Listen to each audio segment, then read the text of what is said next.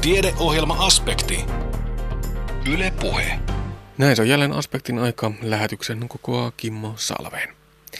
Aspektissa on viime viikkoina seurattu teatterikappaleen valmistumista ja näin teemme tälläkin kertaa. Tiedätkö, mitä skenografi tekee? Se ei haittaa, sillä kohta tiedät. Skenografin tapaamme heti lähetyksemme aluksi. Tutustumme myös tutkimukseen, jossa selvitettiin kuurojen ja huonokuuloisten sisäkorvaistutteen saaneiden lasten ja nuorten tuki- ja palvelutarpeita. Sisäkorvaistutteet auttavat kuuroja ja huonokuuloisia kuulemaan, mutta eivät tee heistä kuitenkaan kuulevia. Urheilu puhuttaa tätä urheiluhullua kansaamme aina, oli sitten tarjolla menestystä tai kirveleviä tappioita.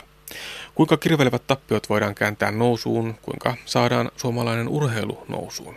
Tästä kertoo lähetyksemme lopuksi huippuurheiluyksikön johtajana toimiva Mika Kojonkoski. Mutta aluksi siis teatterin pyörteisiin. Kuopion kaupunginteatterin lavalla rakastetaan, kaivataan, petytään, vihataan ja etsitään totuutta elämästä. Anton Tsehovin Lokki on ihmissuhteiden monimuotoinen kudelma, joka nähdään nyt uutena tulkintana tämän päivän todellisuudessa. Tässä ohjelmasarjassa kuullaan näytelmän synnystä aina ensimmäisistä lukuharjoituksista ensi iltaan saakka. Tänään hyppäämme siis skenografin saappaisiin ja kuulemme siitä, kuinka syntyvät näytelmän puvustus ja lavastus. Äänessä on skenografi Veera-Maija Murtola. Niin, niin tota, mutta kaikille on toki ajateltu jo sille asioita. Tuolla on nuo mun piirtämät pukuluonnokset, josta silleen, niin myös lukemalla saa vähän informaatiota. Ja ne on myöskin silleen, niin kuin, jos nyt puhutaan eka vaikka noista puvuista, niin, niin, niin tota, esimerkiksi jos ajattelee tota, Arkadinaa, Irina Nikolajevnaa, niin, silleen, niin kuin, ne on hyvin suuntaa antavat ne luonnokset, koska silleen, niin kuin, mun tapa työskennellä on yleensä kuitenkin se, että mä lähden silleen, aattelee jotain mielikuvaa ja sitten mä lähden katsoa, että löytyykö varastosta jotain sitä vastaavaa. Ja sitten jos on joku tosi vahva mielikuva, niin kuin esimerkiksi, no nyt on esimerkiksi Niinan mekko on ollut semmoinen selkeästi sellainen tuo valkoinen mekko, mikä on tuossa tota noin, niin se on ollut sellainen, niin kuin, että tämä on just jotenkin tämä, niin sitten sitä lähdetään niin kuin tekemään myös ihan silleen alusta asti, mutta, mutta tota niin myös silleen, että että mulla aina silleen niin ne ideat myös elää sen mukaan, että mitä on tavallaan niin jo olemassa olevaa, koska musta on ihana käyttää silleen niin kuin teattereiden pukuvarastoja, jossa on hirveästi vaatteita valmiiksi. Ja siis varsinkin mm. ton niin kuin Irinan jotenkin kohdalla, niin siis siinä jotenkin silleen, että kun se, se jotenkin tuntuu meistä semmoiselta henkilöltä, että se voi vaihdella niitä vaatteita silleen niin kuin melkein joka näytökseen.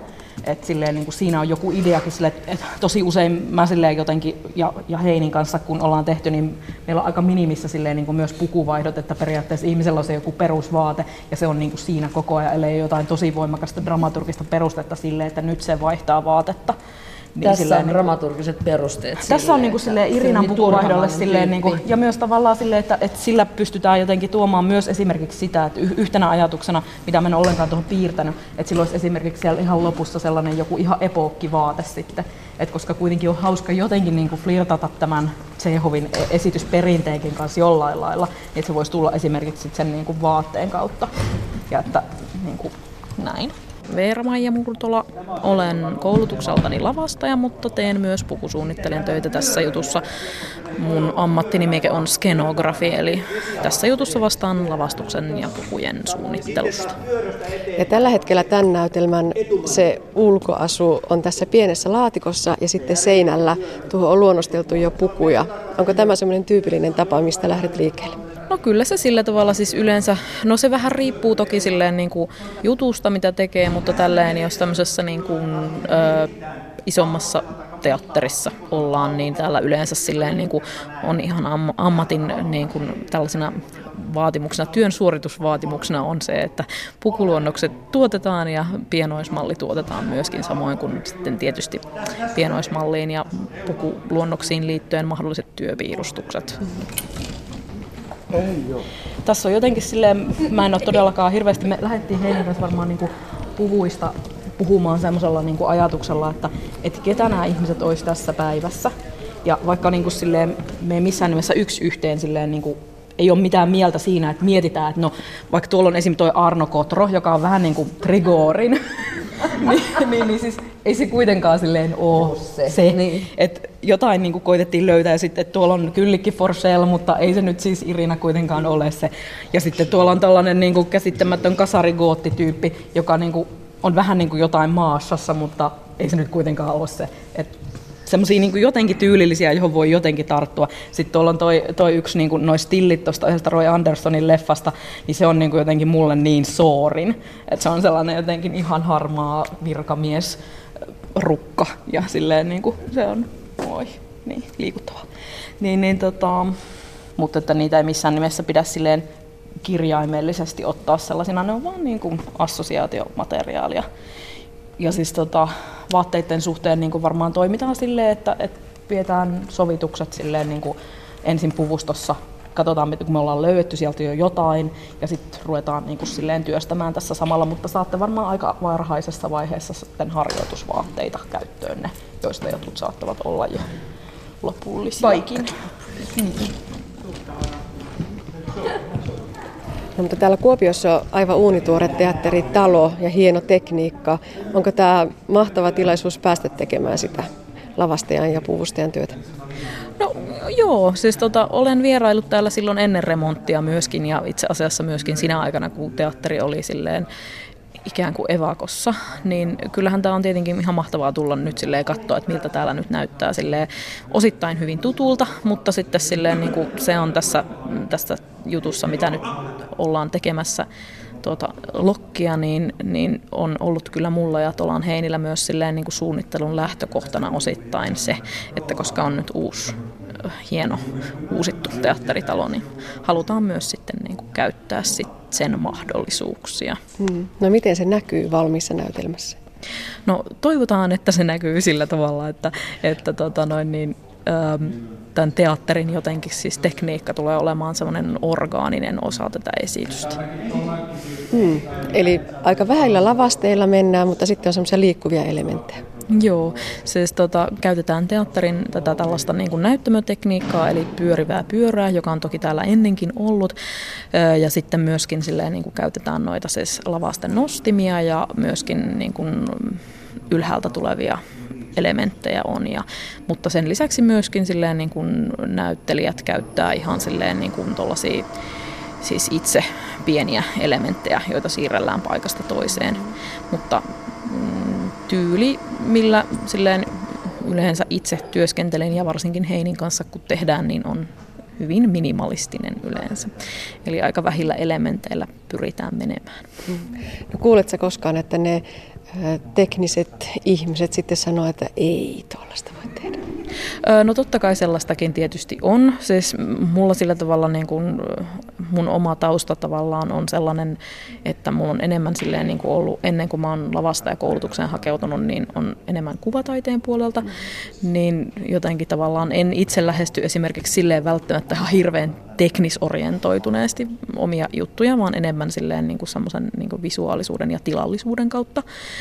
Ja tota, yleensä silleen niin kuin mä kyllä silleen niin kuin myös paljon ajattelen siinä suunnittelussa sitä, että, että koska mä en ole insinööri tai arkkitehti, niin mulla pitää jotenkin olla kuitenkin se ymmärrys siitä, että miten tämä suurin piirtein toteutettaisiin, vaikka mä en sitä välttämättä itse osaisi rakentaa konkreettisesti, niin mä myös aika usein silleen niin kuin suunnittelen aika sellaisia niin kuin simppeleitä juttuja.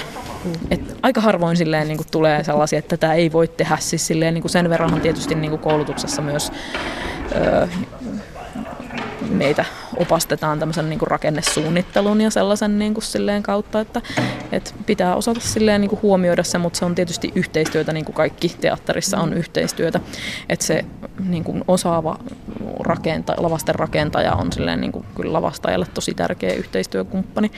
Ja tota, täällä esimerkiksi niin on ihan mielettömän hyvä toi tota, noin niin, lavastamo, että siellä on hyvin ammattitaitoista porukkaa ja heidän kanssaan on hyvin ilo mm. työskennellä. Ja vesisadettakin on luvassa. Joo, kyllä. Sehän siis toki silleen, niin kuin, että kaikki tämmöiset erikoisefektit teatterissa on silleen niin kuin jotenkin ainakin itseäni viehättävä mm. asia. Ja niin kuin, tähän on tosiaan tulossa sitten sadetta. Meillä on siis niin kuin vettä myös muutenkin näyttämöllä sellaisissa vesialtaissa, mutta tota, sitten myöskin sitten sadeefekti tulee sellaisella sadeputkella tästä maailmasta, niin mä oon nyt tässä pienoismallissa t- tässä niin kuin suurin piirtein laittanut silleen niin kuin sen tilanteen, mikä on silloin, kun Niina esiintyy. Eli silleen niin kuin mä en tiedä, onko nyt järkevää tavallaan käydä silleen, mun mielestä ei ole järjellistä käydä tätä välttämättä tätä pienoismallia kauhean yksityiskohtaisesti läpi. Mä voin näyttää tavallaan niitä silleen, että kun tässä on periaatteessa on neljä näytöstä, niin tässä on tavallaan neljä eri näyttämökuvaa, jossa sitten tapahtuu tietenkin sisällä niin pieniä tai suuria muutoksia, mutta niin peruspalikat on kuitenkin silleen niin hyvin simppelit ja yksinkertaiset, eli meillä on niin järvi täällä takana, eli niin vesialtaat takana, ja sitten myöskin silleen niin kuin, ö, edessä on sitten sellainen pieni vesiallas. Ja tämä niin takavesiallas on enemmän sellainen silleen niin kuin visuaalinen ja niin kuin niin poispäin elementti, että se ei ehkä ole sellainen, missä hulluna niin kahlailtaisiin, mutta sitten täällä, täällä olisi kyllä, sitten tämä kahlailumeininki täällä eturampissa päin. ja sitten tota, meillä on niinku, ne, jotka on Heinin juttuja ja Heini ja mun juttuja nähnyt täällä, niin ovat ehkä tottuneet siihen, että on niitä kaikkia jotain asioita, joita siirrellään. Niin nyt nämä siirreltävät ö, palikat on nämä meidän taittotuolit, jotka silleen niin kuin tässä alkuvaiheessa on sellaisia iloisia jotenkin raitatuoleja, mutta ne niin kuin silleen muuttuu ihan vaan tota, niin kuin silleen päälliskangasta sitten poistamalla, koska tässä on tavallaan semmoinen kuitenkin kirkkaammasta synkempään meininki tässä, niin kuin, vaikka tämä nyt on aika silleen musta ja synkkä tämä lähtökohtakin, eli silleen niin kuin kaikki on aika mustaa ja sellaista silleen niin kuin simppeliä. No miten tarkalla silmällä ja korvalla sä luet näytelmää ja plaria ja ehkä myöskin näitä näyttelijöitä, jotka siihen on kiinnitetty mihinkäkin rooliin ja sitten se työ lähtee siltä pohjalta? No siis kyllä mä silleen niin kuin, tavallaan se plari on sellainen tietenkin ensimmäinen lähtökohta, mutta yleensä mä silleen niin kuin, sen jälkeen kun mä oon lukenut sen silleen niin kuin, muutaman kerran läpi ja keskustellut ohjaajan kanssa, niin mä saatan silleen kyllä aika lailla myös unohtaa sen tietyllä lailla, sit kun se on mulla silleen tietyllä lailla selkäytimessä, että mä en välttämättä silleen niin kuin hirveän paljon silleen niin kuin palaa siihen, sit kun mä oon muodostanut jotenkin kokonaiskäsityksen siitä, että mitä siinä näytelmässä tapahtuu. Mutta kyllä mä silleen niin kuin, tietysti sen takia, koska mä oon nyt päätynyt tekemään silleen varsinkin Heinin kanssa, kun olen työskennellyt, niin on tehnyt tosi paljon näitä tuplasuunnitteluja, eli silleen niin kuin sekä lavastusta että pukusuunnittelua, niin totta kai ne niin kuin henkilöt ja siis näyttelijät, jotka näyttelevät näitä henkilöitä, on tosi tärkeitä. Ja mä tosi usein myös lähden jotenkin ajattelemaan tosi paljon siltä kannalta, että minkälainen se on se näyttelijä itsessään. Että tavallaan niin kuin jotenkin paljon vähemmän ehkä silleen niin kuin lähden rakentamaan silleen sitä hahmoa mitenkään, niin kuin ei varmaan kukaan silleen nykypäivänä enää lähde tavallaan tyhjästä sitä mm. hahmoa rakentaa, mutta, mutta tota noin, niin, tietyllä tavalla varmaan se semmoinen samanlainen vähän niin kuin vähäeleisyys tai niin kuin pienillä keinoilla silleen niin kuin näiden hahmojen luominen tai sitten niin kuin ikään kuin hahmojen esiin auttaminen tapahtuu.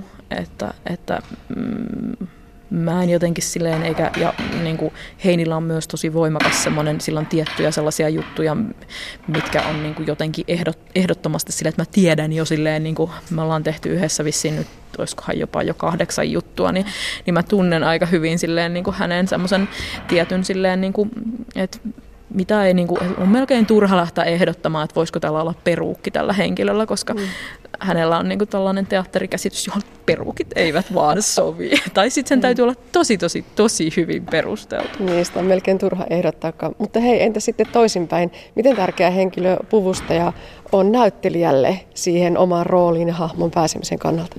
No kyllä, mä kuvittelisin, että se on yleensä niin kuin silloin, kun katsotaan niin kuin esimerkiksi just näitä pienoismalleja ja pukuluonnoksia, niin toki niin kuin silleen näyttelijät suurimmaksi osaksi tuntuu silleen niin kuin kiinnittyvän enemmän tietysti mm. niihin niin kuin vaatteisiin ja kuviin vaatteista, mutta silleen, on monenlaisia näyttelijöitä tietysti, että en mä osaa sillä tavalla silleen niin kuin sen kummemmin ehkä sanoa, että, että parhaimmalla niin kuin, tavallahan se on siis sillä tavalla yhteistyötä, että mä oon yleensä silleen aika avoin myös ottamaan vastaan silleen niin kuin ehdotuksia heiltä, että jos joku silleen niin kuin, juttu ei vaan tunnu millään istuvan, että nyt, nyt tuntuu, että et, et ollaan niin kuin jotenkin ihan tosi ristiriidassa jossain jutussa, niin sitten neuvotellaan tietysti. Mm.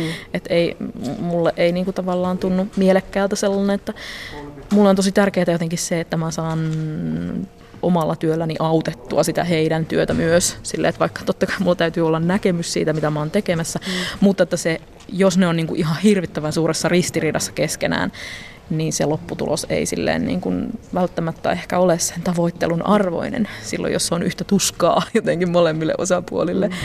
Niin, niin, niin jotenkin yleensä silleen niin kuin, kuitenkin mun mielestä mun työ on tosi paljon ajattelutyötä myös. Mm. Eli niin kuin mun pitää myös pystyä silleen niin kuin jotenkin ajattelemaan niin kuin uusilla tavoilla. Et jos ensimmäinen niin kuin idea ei toimi, niin siis sit kolme seuraavaa mm. käyttöön. Et ei tässä tavallaan voi liikaa myöskään rakastua silleen niin kuin jotenkin yhteen ainoaan ideaan.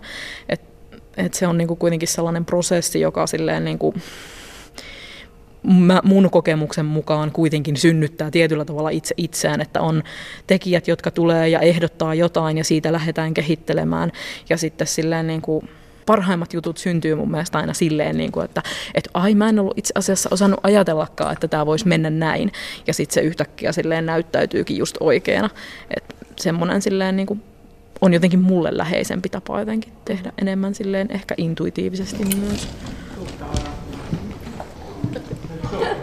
Ja tota noin, niin, sit varmaan Niinalla kanssa jonkun verran vaihtelee vaatteet, koska hän on silleen niin kuin siinä on siinä alkupuolella on se näytelmä, jossa hän esiintyy, niin se on vielä tavallaan silleen, että nyt mä oon piirtänyt jotain tonne ja lähdetään kokeilemaan jollain, mutta se voi muuttua vielä silleen, niin kuin, koska se olisi hauskaa, että se olisi yllättävää ja kun me ollaan puhuttu siitä kohtauksesta muutenkin, että se on tosi tärkeä, koska vaikka se on tavallaan siinä on niin kuin jotain aika hupaisaakin siinä Koostian ikään kuin näytelmätekstissä, niin siinä on jotain ihan sairaan hienoa Kyllä. ja niin kuin todella vaikuttavaa. Niin mieluummin tehtäisiin sellainen, että se teatterikohtaus on tosi vaikuttava kuin että lähdetään niin jotenkin hupailemaan sillä, että jalopeurat tyyliin.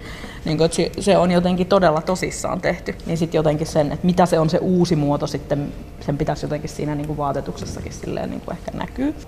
No mutta nyt se skenografin työ on vielä tässä pienessä mustassa laatikossa ja piirroksissa tuossa seinillä. Miten konkreettisesti käytännössä se tästä etenee? No itse asiassa se on edennyt jo aika paljon tuolla esimerkiksi tuolla lavastamon puolella, eli mä oon silleen niin kuin, ö, esitellyt tämän pienoismallin tuossa se ö, syyskuun 20 olisiko ollut 20. vai 22. päivä. Eli sen, sen jälkeen mä oon silleen piirtänyt työpiirustukset, jotka mä oon luovuttanut ö, lavastamolle tuossa lokakuun alussa, ja siellä on alettu tekemään, ja siellä on esimerkiksi niin kuin silleen lattiamatto, mikä meille tulee tähän esitykseen, niin se on maalattu siellä. Se on, mä oon tänä keskiviikkona tässä siis, eli ylihuomenna menossa sinne katsomaan, että onko se nyt lopullisesti valmista, voidaanko laittaa se pakettiin ja hyväksymään ikään kuin sen mm. työnjäljen. Ja sitten tota, myöskin suuri osa näistä elementeistä, mitä tässä silleen niin kuin pienoismallissa on, niin on silleen tosi pitkällä jo. Mm. Et mun työ tavallaan siinä mielessä silleen niin kuin on jo tosi pitkällä sen suhteen, samoin kuin että pukuja ollaan silleen niin kuin jo osittain silleen jotain valmistettu, kun ollaan huomattu, että ei löydy tietyn tyyppistä, niin ollaan löydetty jotain, mitä voi lähteä jo valmistamaan, ja sitten myöskin etitty silleen niin kuin sovitettavia vaatteita. Eli se etenee nyt, nyt tavallaan sillä, että vierailen lavastamolla ja katson, mikä meininki siellä on, ja sitten tota noin, niin me aletaan laittamaan noille näyttelijöille sovitusaikoja, että he pääsevät katsomaan sitten, että mitenkäs sitten, miltä näyttää ne tähän mennessä löydetyt vaatteet. Siten se etenee ja sitten tietysti tavallaan se, että mä oon, siis teen omaa työtäni silleen paljon myös harjoituksissa läsnä olevana mm. ihmisenä. Eli mm. siis vaikka tavallaan nuo tietyt konkreettiset palikat silleen niin kuin tulee valmiiksi paljon ennen kuin tämä esitys tulee valmiiksi, niin mun työ ei kuitenkaan niin kuin lopu siihen, että ne lavasteet tuodaan tänne ja ne on valmiit, vaan niin kuin mä jatkan silleen niin kuin työskentelyä Heinin kanssa siis keskustelemalla ja, ja, ja tota, tavallaan niin kuin varsinkin puvuissa tapahtuu silleen niin kuin varmaan vielä enemmän sellaista prosessin mukana valmistumista myös. Näin kertoi Lokki-näytelmän skenografi Veera-Maija Murtola. Ensi viikolla hyppäämme taas näyttämölle ja pääsemme seuraamaan näyttelijä Sari Harjun työtä. Ohjelmasarjaa toimittaa Anne Heikkinen. Humanistinen ammattikorkeakoulu ja Kela ovat selvittäneet sisäkorvaistutteita käyttävien lasten ja nuorten kuntoutus- ja tulkkauspalveluiden toteutumista ja tulevaisuuden tarpeita. Sisäkorvaistutteen saaneita lapsia ja nuoria ei ole tästä näkökulmasta aiemmin juurikaan tutkittu. Sisäkorvaistutteiden asentaminen lapsille on kohtalaisen nuori ilmiö, joka muuttaa voimakkaasti kuulovammaisten tarvetta kuntoutukselle ja tulkkauspalveluille. Tutkimusjohtaja, yliopettaja Liisa Martikainen. Eli haluttiin selvittää sisäkorvaistutteen saaneiden lasten ja nuorten ää, nimenomaan tätä tulkkauksen tarvetta ja kommunikoinnin sujuvuutta arjessa.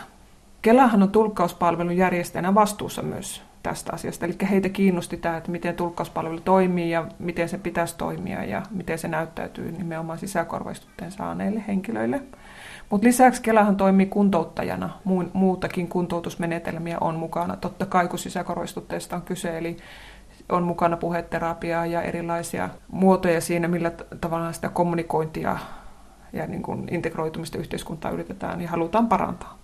Niin tässä on selvitetty sitten näitä niin kuin joka, vähän niin kuin joka kantilta tätä sisäkorvaistutteen saaneiden lasten ja nuorten sitten äh, No, kaikki, no sanotaanko näitä kaikki liittyy kommunikointiin tavalla tai toisella. Että sen kuntoutusta ja sitten missä määrin tulkkaus näyttelee siinä roolia ja muu ohjaus ja, ja miten ylipäätään sitten nämä lapset ja nuoret selviää. Ja tässä ehkä painopiste on aika pitkälle kyllä sitten koulussa, koska koulu on niin kuin myös yhteiskunnan kannalta aika keskeinen elementti, että mitä kautta yksilö integroituu yhteiskuntaan. Mutta kysytään toki myös vapaa-ajan sitten, niin kuin, että millä tavalla siellä niin kuin lapset ja nuoret selviää. Ja kun tämä on kohtalaisen uusi ryhmä, että 90-luvulta on lähdetty tekemään näitä sisäkorvaistutteita, niin hehän ovat, niin kuin tämä päämassa niin sanotusti, niin ovat aika nuoria. Eli tällaisia, nyt jos ajatellaan 90-luvulla syntyneitä, niin he ovat nyt sitten parikymppisiä. Mutta valta, valtava massa on niitä vielä nuorempia ja jotka ovat hyvin nuorena saaneet tämän istutteen. Tietysti 90-luvun jälkeen on myös jonkun verran aikuisille tehty sisäkorvaistutteen leikkausta, mutta siinä on kyse vähän erilaista ilmiöstä. Et me ei ole puututtu tässä aikuisten sisäkorvaistutteen saaneiden kommunikaatioon muuhun niin kuin siinä mielessä ollenkaan, koska sitten ää, ei sillä tavalla niin kuin enää esimerkiksi kielen kehitys ja muut ei ole siinä enää se agenda, kun taas lapsellahan myös kielen kehittyminen liittyy tähän, että miten se sisäkorvaistutteen avulla, minkälaisen kielen lapsi voi omaksua ja mitä se siihen tarvii tukeen. Että aikuisten kohdalla on kyse sitten vielä jostain muusta.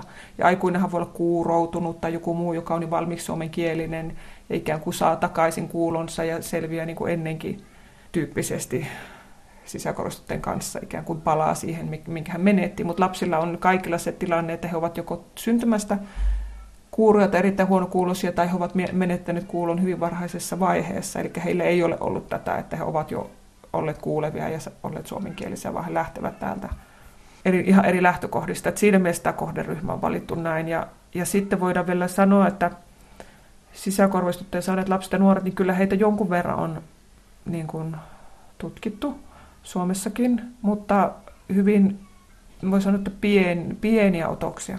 Pienillä jotain tiettyjä keissejä jollain tietyllä alueella – mutta tämmöistä niin koko Suomen kattava yritystä aikaisemmin ei ole tässä tehty. Et me ensimmäistä kertaa yritettiin niin saada koko tyylin ikäluokka tai ikäluokat tietyltä haarukalta. Niin kuin tämmöinen kunnianhimoisesti tämmöinen tavoite siinä oli ja kattavasti. Että se oli sitten se meidän niin myös anti. Ja sitten tietenkin pitää huomioida, että tässä korostutteen leikkaukset jatkuu edelleen ja siinä kasvaa koko ajan uudet sukupolvet tietenkin. Ja sitten se ilmiö tietenkin himenen muuttuu ajan myötä, koska nämä meidän nämä sisäkorvastuttuja saaneet lapset ja nuoret on pääasiassa niitä, joilla on vain yhteen korvaan istutettu. Että uudet sukupolvet saa nyt vielä kahteen korvaan. Eli vielä pikkusen eri tavalla.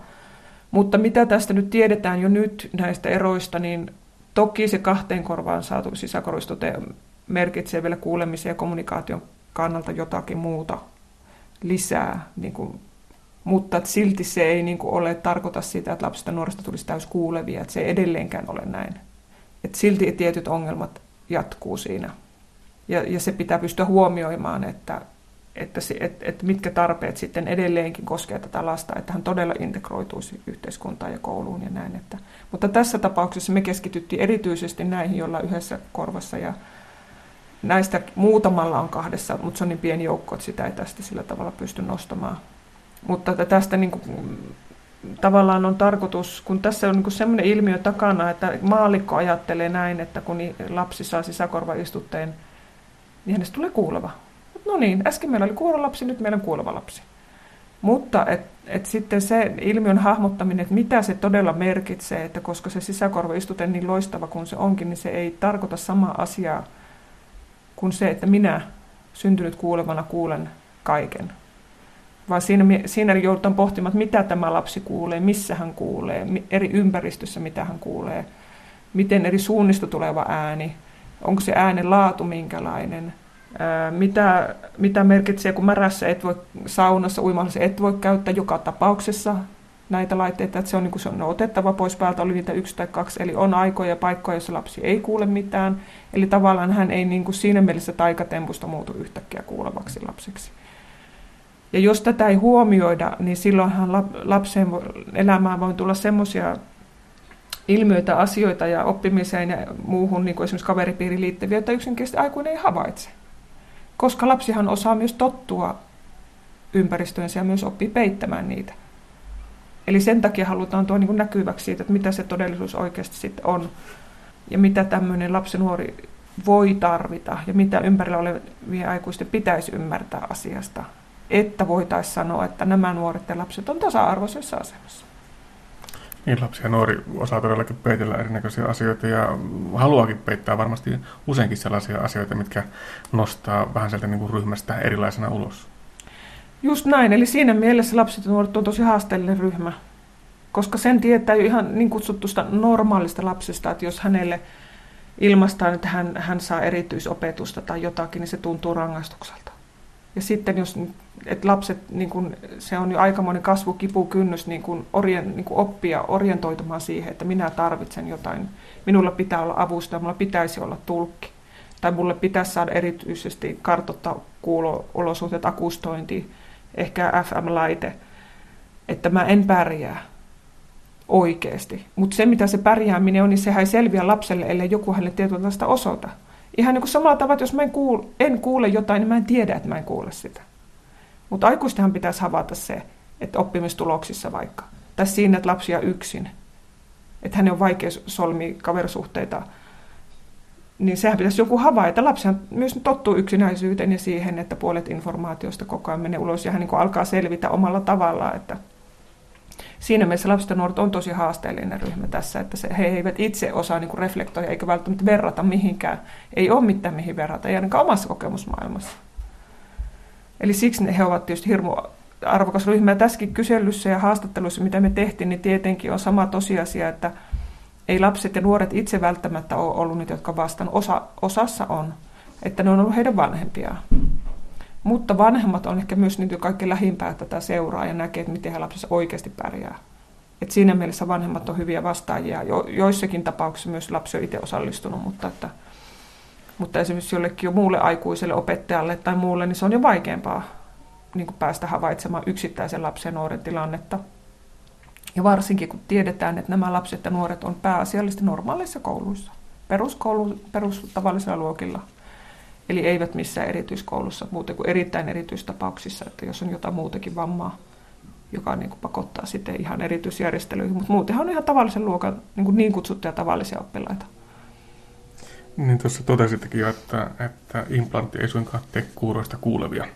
Millainen tuo sitten on tuo SI-lapsen maailma tuossa kuulevia ja kuurojen lasten välissä? No se on just semmoinen, se on niin kuin se, voi sanoa, että se on semmoinen niin välitila tietyllä tavalla, että sehän siinä onkin mielenkiintoista, että en ole kuuro, mutta en ole kuuleva. Eli, eli tota, kuulo, kuulohan on semmoinen mielenkiintoinen asia, että vaikka yhden implantin kanssa, niin vaikka suuntakuulo on, on semmoinen, joka on erittäin vaikea. Eli mistä suunnasta ääni kuuluu, vaikka sen havainnointi. Tai jos ääniä tulee yhtä aikaa monesta suunnasta, niin mahdotonta enää erottaa, kuka kuka sanoo ja mitä sanoo. Eli esimerkiksi lapsiryhmä, kouluryhmä, toveriryhmä, jossa useampia, niin äärimmäisen vaikea enää ymmärtää, että kuka sanoo ja mistä suunnasta. Eli se, se, sen tyyppinen kommunikointi muuttuu hirveän vaikeaksi. Versus se, jos et kahdestaan istut kasvokkain ja puhut suoraan, niin silloinhan se on ihan eri asia. Ja silloin esimerkiksi implantti toimii hirmu hyvin. Että se kuitenkin vahvistaa sen äänen ja se selvästi kuuluu. Ja ei ole, ei ole epäselvä, kuka sanoo. Ja esimerkiksi jos opettaja puhuu suoraan lapselle näin, niin se on ihan selvä, tietyllä tavalla selvä peli ja huulten liikkeet vielä vahvistaa sitä. Mutta nimenomaan tämmöisissä ryhmätilanteissa, kaikuvissa tiloissa, halleissa, massa, mitä isompi massa, mitä, niin kuin, jos ajatellaan kuolevankin näkökulmasta, mitä epämääräisemmät kuulo-olosuhteet, niin sen vaikeampaa se SI-henkilölle on ja jopa mahdotonta Ja työpaikoillakin esimerkiksi aikuiset sisäkorvistuttajat saaneet on myös kommentoineet tätä, että, että työpaikalla vaikka muuten asiat sujuu, niin sitten ryhmätilanteessa ei he kerta kaikkiaan enää pysy mukana. Vaikka ovat aikuisia osaavat ohjata itseään, niin lapsihan ei sillä tavalla osaa ohjata. Eli tällaisia, ja sitten tosiaan vielä nämä erilliset harrastustilanteet, jossa siitä implantista, jos ei ole hyötyä, esimerkiksi jos on veden kanssa tekemisissä, niin sitten lapsi kerta kaikkiaan ei tiedä, mitä siellä sanotaan ja ohjataan. Jos joku ei tule suoraan hänen kasvojensa eteen jollakin tavalla osoittamaan, niin ei, ei mitään käsitystä. Ja, sehän tietenkin ohjaa varmasti harrastuksia ja muita, että mitä haluat vapaa tehdä. Että tota, nämä, on, nämä on tämmöisiä aika pitkälle, pitkälle nämä, tota, nämä kuulemiseen liittyvät ongelmat. Ja sanoisin, että ehkä nämä nimenomaan lapsen ja nuoren maailmassa korostuu jossain, niin kuin kaikki ryhmän merkitykset korostuu joka tapauksessa. Eli käytännössä siihen tarvitaan sitten tueksi tukiviittomia, viittomakieltä, puheviittomia. Millaista tukea sitten yhteiskunnalta näiden, näiden erilaisten rinnalla kulkevien kommunikaatiomuotojen käyttämiseksi koulussa esimerkiksi tarvitaan, mutta saako lapset siellä riittävästi tukea? Hmm. Eli sehän yksi asia on sitten siinä, että mistä niin kuin tässäkin vanhemmat on antanut palautetta ja mikä niin kuin nousee, että jokaisen lapsen sisäkorvistuttajalla saaneen lapsen tarpeet on hyvin yksilölliset. Eli ensimmäinen on se, että pitäisi tarkkaan pystyä kartoittamaan, että mitä juuri tämä lapsi tarvitsee kuullakseen ja osallistuakseen. Ja hän voi tarvi, tarvita viittomakielen tulkkia, joka siis suoraan kääntää kieltä, puhuttua kieltä visuaaliselle kielelle. Viittomakielen tulkkihan voi käyttää sitten tukiviittomia, viitottua puhetta, eri menetelmiä, riippuen siitä, mitä se lapsi ymmärtää. Että onko hänelle opetettu alun pitäen mitä visuaalista kommunikointimuotoa. No, miksei ohjaaja voi toimia tukena, esimerkiksi ohjata sitten lasta viittomakielisiä ohjaajiakin, se on yksi ammattikunta, eli ohjaaja toimii esimerkiksi koulunkäyntiavustajana mutta käyttää visuaalista kommunikointimuotoa mukana, eli esimerkiksi viitottua puhetta. Sehän on yksi tapa sitten tukea. Eli avustajia käytetään jonkun verran, mutta sehän heittelee paljon sitten, että mikä sen avustajan oma ohjaustapa on, että onko hänellä itsellä osaamista esimerkiksi näihin visuaaliseen kommunikaatioon vai ei, että mitä hän niin kuin yrittää. että ja sitten on tietenkin ihan näitä sitten, niin kuin tot, totta kai sähköisiä, niin kuin joku FM-laite, joka vahvistaa ääntä, tai akustointi, jolla pyritään saamaan tilaa mahdollisimman kaiuttomaksi, kaikki tämän tyyppiset, jotka helpottaa kuuloa. Eli se, sitäkin niin kuin monet vanhemmat tässä esimerkiksi toivoo, että jo pelkästään jonkun luokkatila akustointi helpottaisi heidän lastaan, että he, niin kuin se olisi mahdollisimman hyvä se kaiuttomuus tai muut tyyppiset asiat, tai häly minimoitaisiin. Mutta että se on hyvin yksilöllistä se, että mitä se lapsi... Mutta, mutta yhteiskuntahan sinänsä voi tukea. On olemassa tulkkauspalvelulaki. Näistäkin lapsista yli puolet oli oikeutettuja tulkkauspalvelun saamiseen.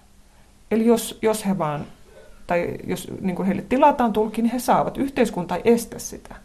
Ja samoin ohjaaja on, on yleensä ottaen oikeus jo pelkästään sen takia, että on, saattaa olla muutenkin erityisopetuksen piirissä Eli periaatteessa yhteiskunta mahdollistaa sen, jos vaan sitten heidän ympärillä olevat aikuiset osaa käyttää esimerkiksi, esimerkiksi koululla on sellainen ymmärrys, että tälle lapselle voidaan tilata ja pitäisi tilata tulkki, opiskelutulkki. Mutta jos ei sitä ymmärrystä ole, niin se sitten onko se vanhemmilla? Vanhemmillakin voi olla se. Ja he tekee sen, että ilmoittaa, että meidän lapsemme sitten tarvitsee tulkkia. Eli sitten kuka tahansa osaa sitten tarttua siihen, tai että tällä lapsen ohjaaja avustajalla pitää olla viittomakielen ohjaajan koulutus tai taito. Että, että se varmasti riippuu hirmu paljon sitten sekä vanhempien ja koulun ja opettajien ja osaamisesta, ymmärtämisestä, voimavaroista. Että periaatteessa tukimahdollisuuksia on silloin, kun niitä osataan käyttää, mutta että sehän ei tietysti itsestään selvää, että, että varsinkin esimerkiksi vanhemmat itse ei ole millään tavalla ilmiön kanssa tekemisissä muuten, että on täysin yllätyksenä, että lapsella on huono kuulo, kuulovamma, SI, että mitä heidän lapselle pitää niin kuin mitä sen kanssa pitäisi tehdä. Vai pitääkö yrittää vain olla, että kyllä se nyt tässä pärjää. Että nämä on hyvin moninaisia nämä. Että kuten sanottu vielä se, että kun lapset on yleensä yksin vielä omissa kouluissaan, että ei ole siellä sitten välttämättä montaa vastaavaa tapausta, niin toki vaikeahan se koulunkin on sitten niin sanotusti orientoitua, kun muitakin erityisoppilaita on vaikka ketään ja minkälaisia, ja, ja heidän tarpeensa myös pitäisi kartoittaa ja yksilöllistää ja kaikki tämä. Niin, koulu on yksi maailma, mikä varmasti, varmasti määrittää paljonkin sitä elämänrytmiä, mutta sitten koulu ulkopuolella kavereiden kanssa. No asioidessahan tietysti saadaan asiointitulkkeja mukaan, mutta miten, miten siellä koulun ulkopuolella, miten, miten paljon siellä saadaan sitä tukea? Mm. No se on, sepä onkin näin, että sehän on se, että se pitäisi sitten se perheen ja lapsen itse tilata tulkkia vapaa-ajalle. Sehän tulkkauspalvelullakin mahdollistaa sen. Siihen on oikeus.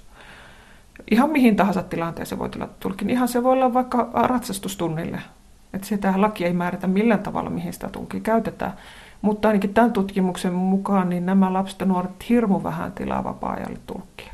Eli siellä se jotenkin näyttää kynnys nousevan vielä korkeammalle. Sitten kun ollaan vapaa-ajalla ja kavereiden kanssa, niin sitten on vielä vaikeammalta tuntuu sen tulkin hankkiminen. Että jos se koulussa vielä jotenkin meneekin, niin sitten ei enää, kun ollaan ihan tietyllä tavalla omassa piirissä. Ja sitten siellä monesti käy niin, että vanhemmat toimii jollakin lailla puheen selventäjänä ja yrittävät pitää lasta mukana siinä kommuniko- ja välittää viestiä, että aika paljon se siirtyy sit sinne puolelle perheen sisälle. Ja todennäköisesti ne harrastuksetkin ohjautuu sitä kautta, että mitä paljon vanhemmat voi auttaa siinä harrastustilanteessa niin, että se lapsi ei jää sit sinne jotenkin ihan ulkopuolelle. Mutta voihan kuvitella kaikki joukkuelajit ja muut, niin mitäpä siellä, kun kaikki huutelee ja jotkut liikuntasalit kaikuu, niin voi vaan kuvitella, mitä se on siellä sitten. Ja tietysti on, onhan se tulkillekin äärimmäisen haasteellinen, että voihan se olla, että tulkkikaan, että, tai tosi vaikea tilanne niin kuin toimitulkkina tämmöisissä, mutta tietenkin se olisi parempi kuin ei mitään, mutta että vapaa-aika on sitten se kaikkein kinkkisin tässä ilmiössä ihan selvästi, ja sinne kaikkein vähiten käytetään minkäännäköistä niin kuin apua. Että se, ja voin vain kuvitella, että se määrittää sitten tämän niin kuin vapaa-ajan käytön kyllä aika tarkkaa tämä lapsen niin kuin kommunikointi ja kuulo. No mitä tässä tutkimuksessa ylipäätään sitten nämä äh, tutkimuksen kohteena olevat lapset tai, tai heidän vanhempansa kokivat nämä tarjolla olevat palvelut? Onko ne hyviä, huonoja, riittääkö niitä? No koettiin kyllä, että, että on, siinä mielessä on kyllä niin kuin olemassa, että on olemassa esimerkiksi kuntoutusjärjestelmä ja puheterapiajärjestelmä tämmöisiä, jotka niin kuin tarjotaan kyllä yleensä niin kuin sillä, kun, kun siis korvaistute asennetaan, että niin kuin sairaaloidenkin kautta ja osataan ohjata.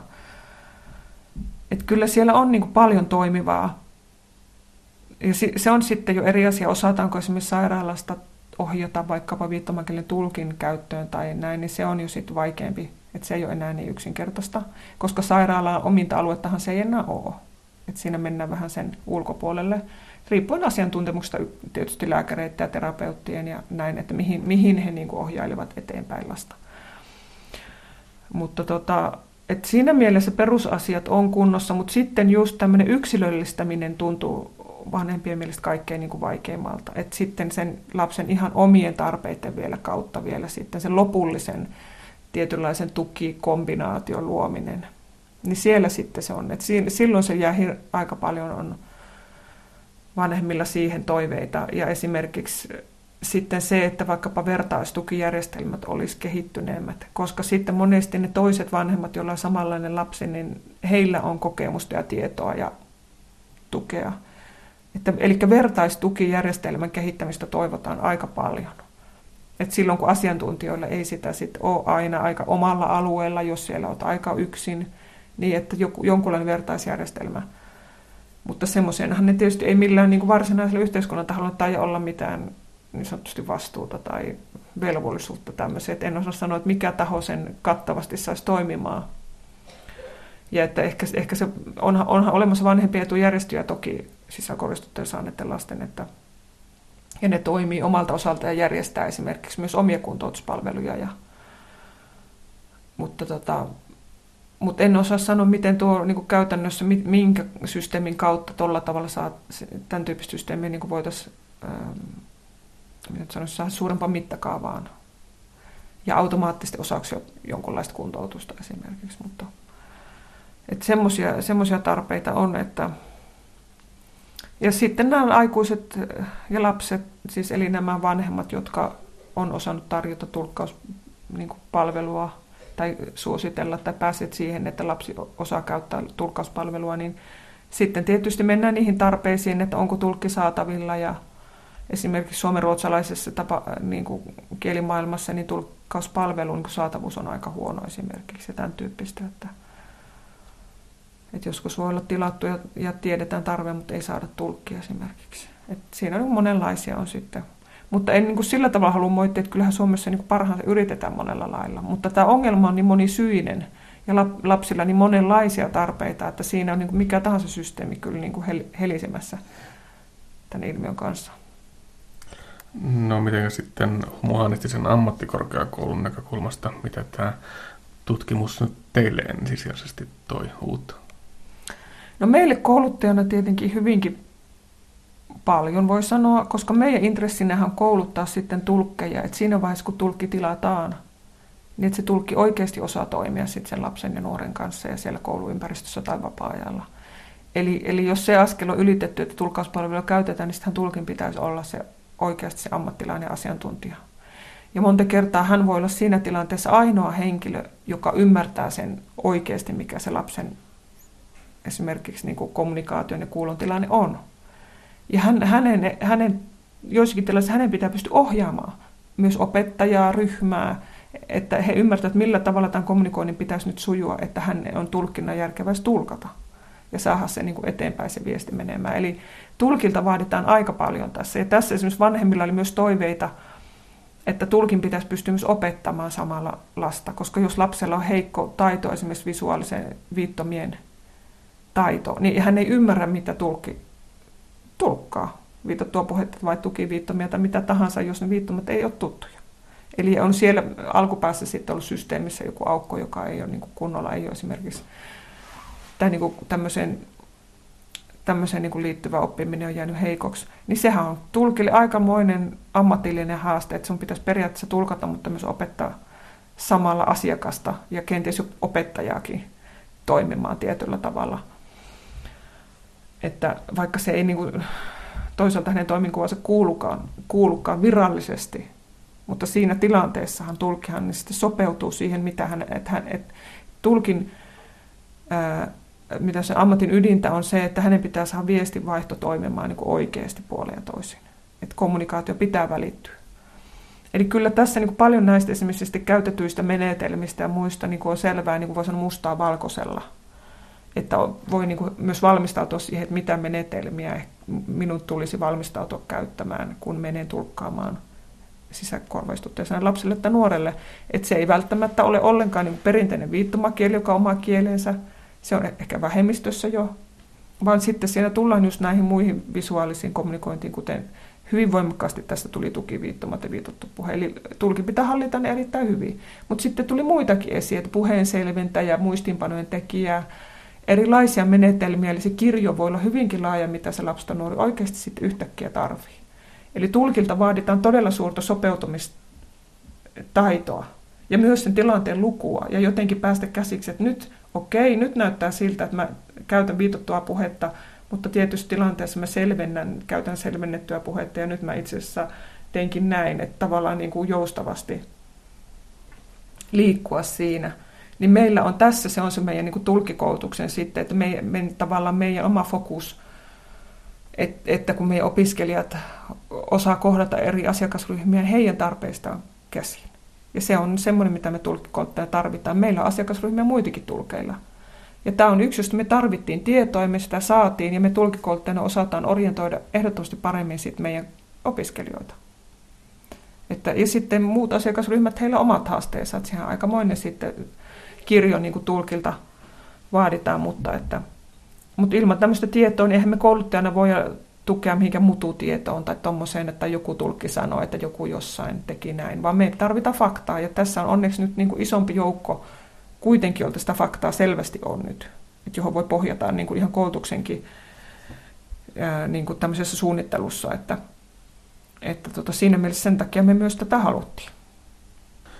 No ylipäätään tämä kuuroja ja viittomakielisten sektori on, on melkoisessa murroksessa tämän sisäkarvaimplantti-asian takia. Miten voimakkaasti tämä tulee näkymään teillä koulutuksessa jatkossa? No siinä mielessä tulevaisuudessa entistä enemmän, koska niin kuin tilastollisesti asia on sen tyyppinen, että sisäkorvaistutteiden saaneiden lasten määrä, eli jotka ovat siis kuurona syntyneet tai kuuroutuneita varhaislapsuudessa, niin sehän kasvaa nyt sillä tavalla, että lopulta kaikista kuuroista varhaisvaiheessa kuuroutuneista lapsista niin tullaan leikkaamaan lähes kaikki. Eli, eli tämä ryhmä on jo nyt aika suuri, mutta se myös tietyllä tavalla saavuttaa kohta sen maksiminsa, että ei koko ajan niin kuin jatkuu aika isona massana sitten, kun ajatellaan, että kuuroutuneita, siis tarkoitan siis kuurona tai erittäin huonokuuloisena varhaislapsuudessa kuuroutuneita lapsia, heitä on puolen promille luokkaa. Mutta että joka tapauksessa se ryhmä, että se alkaa pikkuhiljaa kokonaisuudessa olla sisäkorvaistutteen saaneita.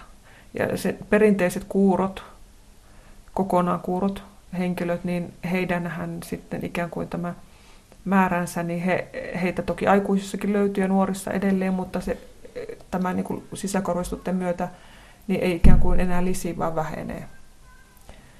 Eli siinä mielessä niin kuin tämän kohderyhmän saamat tulkkauspalvelut niin kuin massana kasvaa koko ajan. Kun he tulevat aikuisikään, niin työelämä tulee mukaan, kaikki muut aikuisen elämään liittyvät. Eli siellä se massa kasvaa, se on kasvamaan päin reilusti. Et nyt lapset alkaa olla kohta jo siinä maksimissa, ja joka jatkuu yhtä suurena, mutta aikuiseen, kun tietysti kun ikää tulee lisää, niin se samat sukupolvet siirtyy työelämään ja kaikkiin muuhun tällaiseen. Eli tota, näin ollen meidän niin kuin tulkikoulutuksen niin kuin fokus sitten koko ajan siirtyy enemmän enemmän tälle huonokuulosten sisäkoristutteiden saralle. Ja sitten mukana tietysti vielä tulkkauspalvelulain mukaan myös puhevammaiset henkilöt, jotka myös on oikeutettuja. Mutta toki viittomakielinen yhteisö jatkuu vielä vuosikymmeniä, koska heitä on edelleenkin työelämässä, mutta se hyvin toisen tyyppisesti sitten – ja he ovat oikeutettuja tulkkauspalveluja, me palvellaan heitäkin ilman muuta. Niin kauan kuin ovat niin kuin perinteiselle viittomakielen tulkin tarvetta, niin kauan me myös tarjotaan sitä koulutusta. Mutta me joudutaan tietenkin laskemaan ja arvioimaan niitä volyymeja, että minkälainen tulkkimäärä esimerkiksi riittää sitten perinteisen viittomakielen tulkkaukseen ja minkälaista tulkkimäärää pitää niin kuin, pohtia orientoitua niin kuin, muun tyyppiseen tulkkaukseen. Eli sehän on ihan tämmöistä myös, että kun otetaan sisään opiskelijoita, niin mikä painopiste on ja millä volyymilla sitten tietyllä erikoistumisella mennään eteenpäin. Eli tämä on ihan koulutuksen tämmöistä laskennallista, ja, tämä on nyt sitten se kasvava, kasvava. Mutta siinä on se hyvä puoli, että ihan perinteisessä myös niin kutsutussa viittomakielisessä yhteisössä on myös henkilöitä, jotka itse käyttävät viitottua puhetta ja tukiviittomia, eli siellä myös löytyy ihmisiä, jotka käyttävät samoja menetelmiä tietyltä osin. Eli niin kuin tietysti menetelmistä hyötyy kaikki myös jossain olosuhteissa ja kirjoitustulkkauksista ja tämmöisistä, että, että, sitten, että se, että me opiskelijoilla on siitä lisää osaamista, niin siitä hyötyy muutkin kuin sitten sisäkorvaistutteen saaneet. Näin totesi tutkimusjohtaja yliopettaja Liisa Martikainen humanistisesta ammattikorkeakoulusta. Urheilu puhuttaa tätä urheiluhullua kansaamme aina, oli sitten tarjolla menestystä tai kirveleviä tappioita. Kuinka kirvelevät tappiot voidaan kääntää nousuun ja kuinka siis saadaan suomalainen urheilu nousuun? Tätä pohdittiin suomalaisen huippurheilun kehityksen tueksi vuonna 2010 asetussa huippurheilun muutosryhmässä. Tuo ryhmä asetti suomalaiselle urheilulle vahvan tavoitteen. Sen mukaan Suomi on vuonna 2020 paras Pohjoismaa sekä tulosten että toimintamallin tehokkuuden näkökulmasta. Tuossa muutosryhmässä rakennettiin kolme yhteistä tavoitetta suomalaiselle urheilulle kansainvälinen menestys, arvostettu huippuurheilu ja korkeatasoinen onnistuminen. Yksi tuon muutosryhmän jäsenistä oli huippuurheiluyksikön johtajana toimiva mäkihyppyvalmentaja Mika Kojonkoski. Eli huippuurheilun muutoksessa rakennettiin visio suomalaiselle urheilulle olla paras Pohjoismaa 2020. Kysymys ei ole siitä, että onko tämä objektiivisesti oikea visio. Jossain lajeissa jonkun urheilijan, jonkun seuran toimijan mielestä – tämä on ihan niin kuin, äh, piece of cake, ihan hölmö, tämä on jo tavoiteltu, jonkun mielestä tämä on mahdottomuus. Tärkeää on vaan se, että olisi joku pohja mennä ikään kuin yhteiseen suuntaan, tavoitella yhteistä asiaa. Huippurheilun muutoksessa rakennettiin kolme yhteistä tavoitetta suomalaiselle urheilulle. Sillä ei ole mitään, teke, mitään väliä, että mitä ähm, olympiakomiteassa, minkälaisia tavoitteita on. Mutta silloin väliä, että jos tämä lähtee jalkautumaan suomalaisten lajiliittojen, urheiluopistojen, eri toimijoiden, sieltä kautta seurojen yhteiseksi tavoitteeksi ja alkaa pikkunen ymmärrys, että mitä nämä asiat tarkoittavat, niin silloin ollaan jossain menossa. Eli kaikki tämä ajatus, mitä mä täällä kerron, niin sen me olemme ikään kuin tuolla olympiakomiteassa, me ollaan lumipallojen pyörittäjiä, ja me onnistutaan vain siinä tapauksessa, jos ihmiset ottavat näitä asioita omakseen. Ja siitä nyt on ensimmäisen, ensimmäisen kahden vuoden aikana selkeitä merkkejä olemassa. Kolme yksinkertaista strategista tavoitetta, kansainvälinen menestys.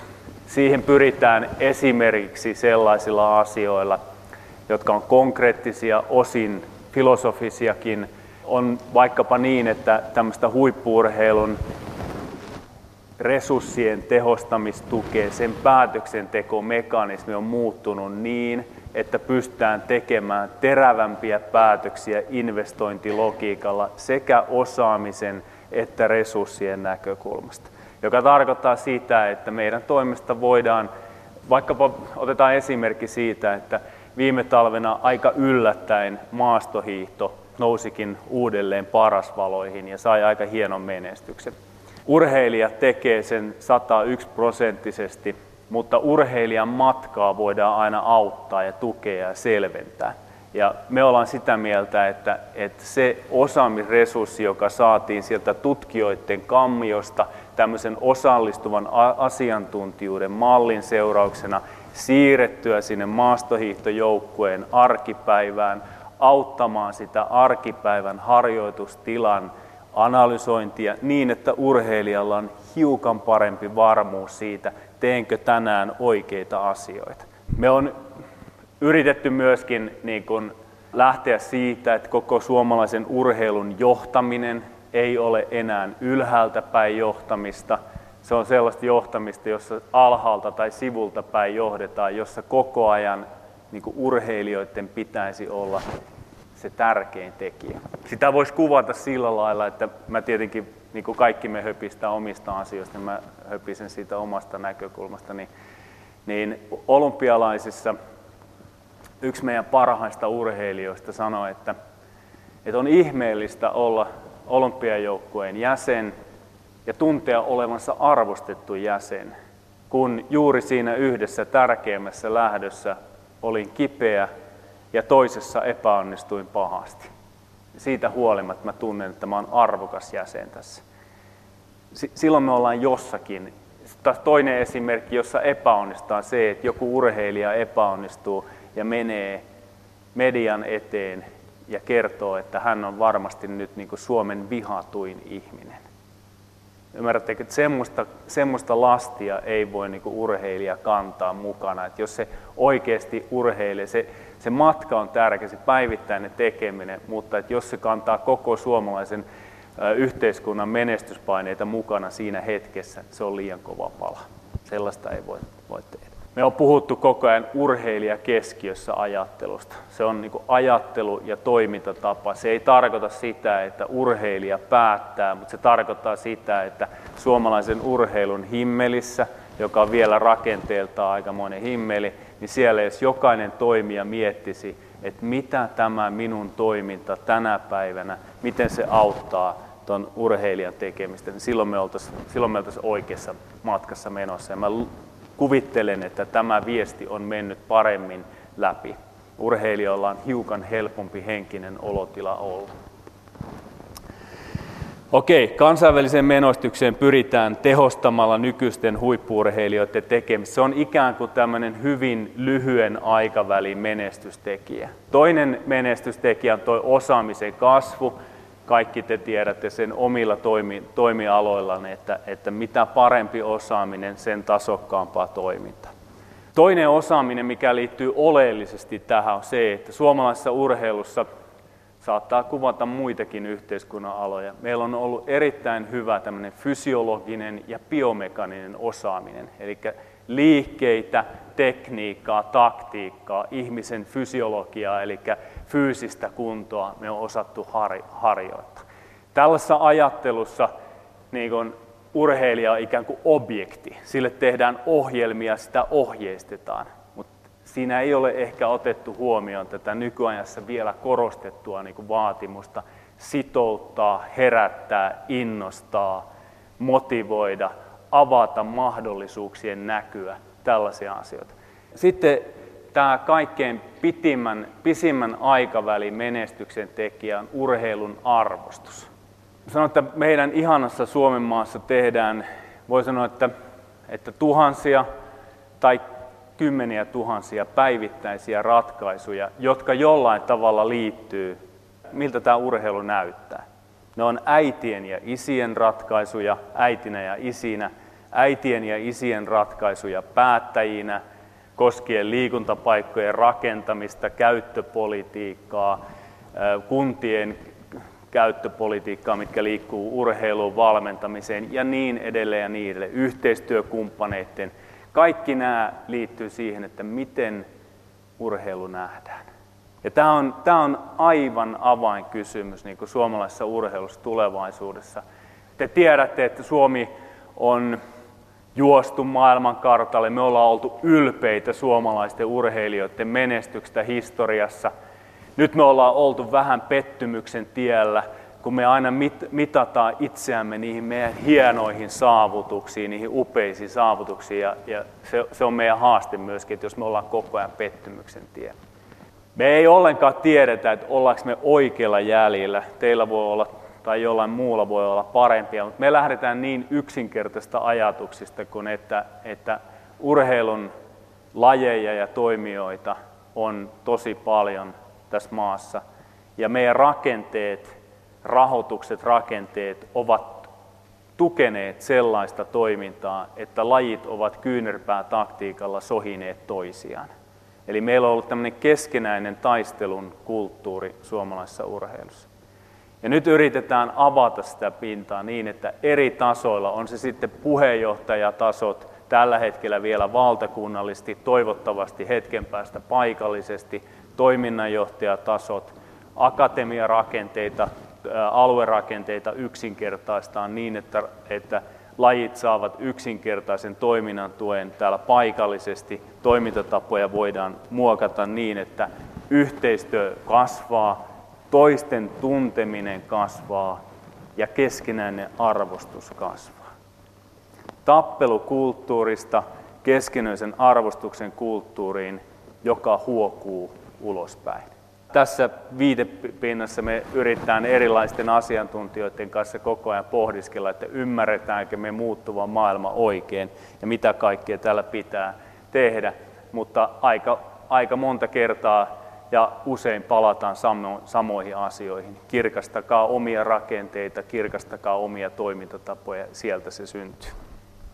Arvostettu urheilu tarkoittaa myöskin sitä, että me suomalaiset, kun me ollaan, me ollaan vähän tämmöinen, mun mielestä me ollaan insinöörisukupolvi, me ollaan erittäin sitoutuneita asioihin, me ollaan kovia tekijöitä, meillä on paljon hyvää, mutta ei me kaikkein positiivisempia olla me aika monta kertaa nähdään ja kommentoidaan niitä vaikeuksia, mitä meillä on.